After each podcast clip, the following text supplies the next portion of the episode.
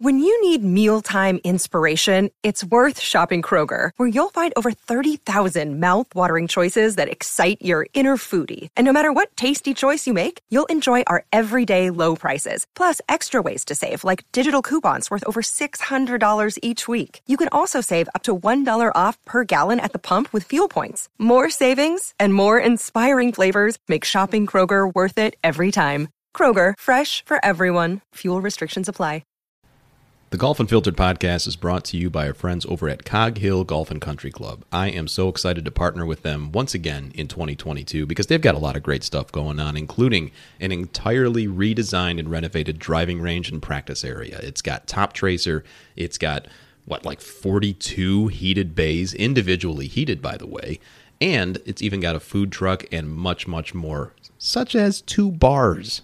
Yeah, that's right Go out to coghillgolf.com today to learn a little bit more. And of course, you already know about all their great golf courses. coghillgolf.com. We're also pleased to continue to work with our friends at worldwidegolfshops.com. You've heard me talk about them many times before. They've got everything you need for golf. They've got apparel, accessories, training aids, all the new equipment. They've got deals like every single day. And going out to worldwidegolfshops.com might just help you improve your game this golf season. worldwidegolfshops.com. Welcome to the Golf Unfiltered podcast, your source for all things golf, including in depth interviews, new equipment highlights, and answers to golf questions you might be too afraid to ask. My goal? To help you learn more about the game so you can enjoy it even more. Let's dive in. That's right, ladies and gentlemen. Welcome back to the show. I'm your host, as always, Adam from golfunfiltered.com. You can find me all over social media at golfunfiltered, and you can send me an email, adam at golfunfiltered.com happy July 4th if you are listening to this on that holiday or even a little bit later in the week. I hope everyone had a safe, long, hopefully golf filled weekend. And this week, I'm going to dive into the first of what might be many parts regarding my rereading. That's a fun word to say. My rereading of Ben Hogan's Five Lessons The Modern Fundamentals of Golf. And I'm going to try to do that in audio form. I thought about putting this up on YouTube, but I want to talk through this a little bit more, kind of just freewheeling it. Because I've read this book many times. I'm sure if you're listening to this, you've probably read this many times as well. And I kind of, uh, like I've said before on Twitter, if you follow me at Golf Unfiltered, every time I read this short book, I learn something new. And so my intent here today is to go through in depth my perceptions and, and what I have learned regarding the first of Ben Hogan's five lessons as it pertains to the golf grip. Now, having said that, I understand that this might not lend itself perfectly to an audio format because obviously you need to see what I'm talking about. So here's what I would ask of you. If you're listening to this episode, find a golf club and listen to this episode with that golf club in your hands, even if it's just sitting at your desk at home or if you're in the garage or wherever you ha- happen to listen to this, don't do it while you're driving. Please don't do that. But I am going to sit here, record this episode. I've got a golf club next to me. And I'm going to kind of walk through it. Like I said, just this open ended, freewheeling brainstorm, so to speak, as I walk through what I have learned reading Ben Hogan's Five Lessons as it pertains to the golf grip. Okay, so let's just make that promise to one another, or at least let's make that deal. I may do some YouTube videos on this in the future. Undecided, quite frankly. But let's get going with part one. If you're new to the game and you've not heard of Ben Hogan's Five Lessons, The Modern Fundamentals of Golf, it's a book that he co wrote with another well known writer, Herbert Warren Wind. And it's gone through multiple volumes or multiple releases, different formats, and you can get it on Amazon. You can get it on your Kindle. I actually own it on Kindle as well, but sometimes you just need the physical book, and I'm actually holding it right now as I say that. It was originally published in 1957, and it's not a very long book. Now, of course, depending on the edition that you're reading, the one I have in my hands right now is only 109 pages, so it's a brief read. You could easily get through this in a day, half of a day, depending on your reading speed. The manner in which this book was meant to be digested is really more of a manual. And so, if you know anyone that owns this book, chances are it's marked up, it's highlighted, things are underlined. There may even be some some uh, pages that are earmarked. You know, people dig into this for a lot of reasons. Now, remember, I said this was published in 1957.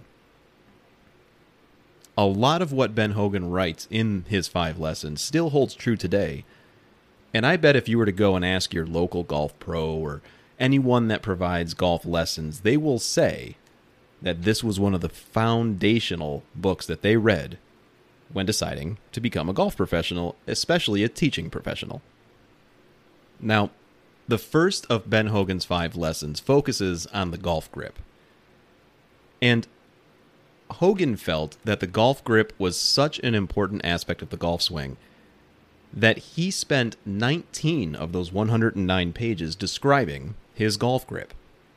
That's a pretty considerable amount considering there are four other lessons that he goes into and we'll talk about in future episodes.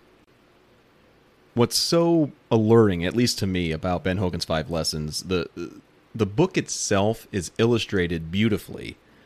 It's extremely well done. So that you could follow along precisely with the words that admittedly Hogan gets a little detailed and perhaps a little wordy. I know that quite well. I, I do that often myself. Many of you are probably laughing and rolling your eyes if you've listened to me uh, more than once. Now, when Hogan talks about the golf grip, and of course, if you don't know, Ben Hogan was a right handed golfer, everything is written in a way that could apply to whatever handedness you are, right or left handed. And one of the prevailing themes that Hogan talks about within his discussion of the golf grip is pressure. Where the pressure points are in your hands and what you should be feeling when you're making a golf swing, or even prior to that, when you're just placing your hands on the golf grip. Now, I don't know about you guys, but when I was learning the game of golf back when I was 13 years old, I was also playing baseball, you know, Little League. And I remember being told that golf was the exact opposite of everything I had learned about how to swing a baseball bat. Of course, over the course of many years and now, you know, in my adulthood, I know that there are many more similarities between a golf swing and a baseball bat swing than there are differences. But at the time, it was this brand new thing to me. I had to hold the golf club weird. I had to interlock fingers because, of course, my dad was a huge Jack Nicklaus fan, and Jack interlocked his fingers. So that's what I was going to learn. And one of the things that really never clicked for me earlier on was how are my hands supposed to move like one unit? That that didn't make sense to me. You know, and just imagine being a 13-year-old kid being told that. It's like, yeah, obviously they have to move the same because they're both holding the same object. And of course, as golfers now, we understand the importance of both hands moving as one with similar amounts of pressure in both. It's no mistake why Hogan goes into the grip, of course, as his first lesson, and that's because that is the only thing that connects us to the golf club. This is all obvious.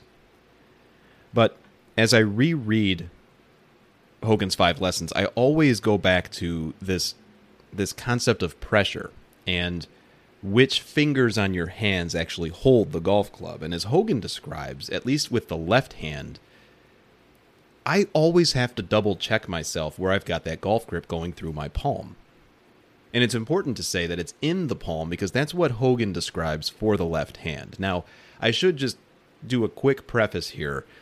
I'm not going to go into in depth detail about everything that Hogan says in the book because I do want you to go and read the book. So, but I but I do need to go a little deep uh, but by no means will this this podcast episode serve as a replacement for actually reading his words himself uh, itself. So take that for what it's worth. Okay, back on track.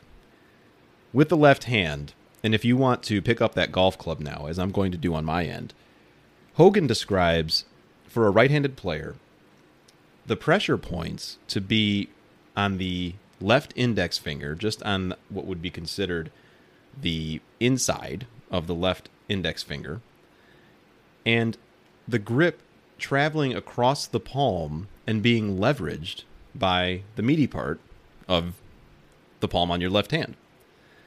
So, Hogan also describes you should be able to, as I'm doing right now, support the entire weight of the golf club with those two pressure points in your left hand. You should be able to pick it up and move it around freely. That's a good test. Now, I focus on that so much because that is a an element of holding a golf club that I get incorrect. I would say 75% of the time, and I'll tell you why. I have heard so many things regarding where this golf club should be in your left hand. I've heard it should only be in the fingers. I've heard that it should be entirely in the palm, almost like you're holding a tennis racket. It's actually somewhere between the two. That's how I like to think of it. Because you still need that pressure point in the fingers, but the strength and sturdiness of the palm to control that golf club. Now, you know, who the hell am I? But in my opinion, I feel that this is the most important element of the golf swing. It's it's the the sturdiness as I described of that left hand for a right-handed player. When I'm playing my best golf, I am focusing on almost backhanding the golf ball with my left hand. In fact, we all could picture Brandt Snedeker, I think, as someone who does this quite well, where he takes his right index finger off of the grip when he's swinging. And I'll get to the right hand here in a second. But that just accentuates the importance of the left hand. Now, I don't know why I get away from that. Like, I, I will literally stop thinking of that swing thought, and then I'll play bad golf, and then I remind myself, damn it, why, why am I not going back to that? But that's kind of like the the home base for me when I'm trying to really reevaluate my golf swing and at least reset it is probably a better word. Now, speaking about the right hand, once you have your left hand on the golf grip appropriately and it's comfortable for you, the right hand then naturally, as Hogan describes, folds over and runs parallel to your left hand. One of the other things that I often get myself screwed up with is almost crisscrossing where I have my hands on the golf grip. And what I mean by that, they're not exactly parallel. So if you were listening to this, and what I mean by parallel is if you were to and and pardon the the analogy here, but if you were to hold your hands together like in prayer or something, that is what I mean by parallel. So I'm I'm describing that as perfectly parallel to one another. It's almost like you have to place your your hands on the golf club in a similar fashion. You can't have one that's overly turned than the other. You know, it, it they have to be synchronous. And Hogan goes into much better and probably more clear detail in his book on that point. Now, as somebody who struggles a lot with flipping at the golf ball, that's some that's a swing flaw that I've always had to work on. I've talked about it on this show many times the the pressure and where the golf club feels in your right hand is so important for me to remember in order to swing the ball or swing the club rather correctly. You've probably heard of this idea that the only two fingers on your right hand that should really control the golf club with that hand is your middle finger on the right hand as well as your ring finger. Those two, if you were to take off your pinky, index finger, and thumb, it shouldn't matter in theory. Now, of course, depending on the size and strength of your hands, it's going to differ from one golfer to the next. I don't have huge hands. Um, I, I, would guess they're average. I don't know. Um, but I can still do that. And again, I'm holding the golf club here by me. I've got my left hand on the way I described earlier. And then I am just supporting the golf club entirely with essentially the index finger of my left hand, the palm of my left hand, and then the two fingers that I described, the middle and ring, on my right hand. I can make a golf swing with that. And then, as Hogan describes, the final part of the actual placement in relation to your left hand is kind of wrapping your right hand over your left thumb. Now, Hogan does go into greater detail about the position of the thumb, or thumbs, actually. I won't do that here. It's because I believe it's more a matter of preference for you. You know, I've seen some players do really well with that left thumb completely, you know, just running down the middle of the grip. I like to have my left thumb turned a little bit more. But it's entirely up to you. Regardless, the point is, wherever you have your left hand, I believe, and Hogan, at least my interpretation of what Hogan says in his five lessons, your right hand has to mirror that left hand. So, taking a step away from the text and into what I experience on the golf course, or at the driving range for that matter. When my grip is messed up, or when my hands aren't in the right position, or I've got the pressure points in my hands, you know, the, the, things just aren't right, and I may not even realize it, I can tell just by my ball flight. And I can also tell by the wear patterns on my golf glove or the calluses on my hands. That's the, the telltale sign that I believe so many golfers of our caliber or or any caliber for that matter. I mean, I'm a I'm an 8 handicap at the time of this recording. That's the sign that anyone we just have to look at our hands and we can tell if we're doing something incorrectly or not. And yet it's it's the one thing that at least in my experience I ignore the most. I don't remember to do that. And golf is a weird game, and I'm sure that other sports are like this too, but specifically golf, where it's almost like the answers are right in front of you the entire time. I, I bet some of you listening to this can relate to that. For example, if you're looking at your golf glove and you've got a wear pattern, really that is anything more than just a little bit of a wear pattern, then that means the grip is moving in your hand during during your swing and you don't have a strong enough grip. That's just one example. There are many others like it. The same is also true on your right hand. If the calluses in your hand are not forming in your fingers, for example, which, by the way, I don't know if I mentioned this explicitly before, but Hogan says you just, the grip is in the fingers. There is no palm action. There's no palm action uh, with the right hand, uh, with the golf grip. So, understanding that and then going back to the text and this gets back to my point of i'm always reminded of things that i that i've forgotten and i don't understand why i always forget them when i reread this this book. Those are some of the big ones. Now why did i even decide to start digging into hogan's five lessons again? Well i was struggling a little bit with my game of course and this year at least i'm helping a few family friends basically my two brothers-in-law to learn the game, and they've never really played. And so I don't know if anyone listening to this has had this same experience where you're teaching someone the game for the first time and you're going through your fundamentals that you have learned and you have seen work for you. And then all of a sudden you start to play a little bit better. Does that ring true to you? I bet it does. I bet there's a couple of you saying, "Yeah, you know what? That I've seen that too. Well, I could definitely say that that holds true for me. As I'm describing the golf grip, even now, talking into this microphone, as I'm describing the golf grip, I'm looking at my own hands on this golf club I have here in my office. I'm realizing, you know what? This feels better than what I had been doing previously. And while this book is only 109 pages long, and Hogan spends 19 of those pages on the grip. I feel that experiences like what I just described, teaching others, reminding yourself of how to place your hands on the golf club, it it almost extends this book into a mountain of more pages. And that might be a little heavy-handed.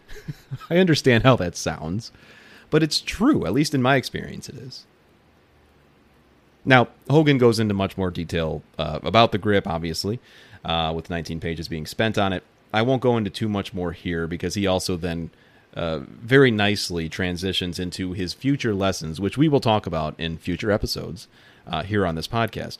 But those elements of finger pressure, how the club feels in your hands, the palms uh, or the hands mirroring one another in parallel, these are all core, core, core fundamentals that any golfer, regardless if you're a right handed, left handed, scratch golfer, high handicapper, no matter what, you need to continue to remind yourself. Do it once a year, do it multiple times a year. But at the very least, pick up a edition. A, it doesn't matter. I think I don't think it's changed much. You know, I, this is a a newer edition that I got off of Amazon recently.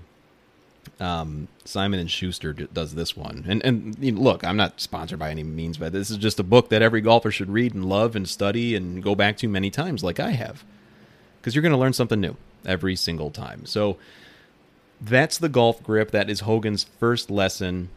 Let me know your thoughts about this. And by the way, if you're listening to this and you have uh, in-depth knowledge, uh, perhaps you're a golf professional yourself, you're a teaching professional, you you uh, talk about Ben Hogan with your students.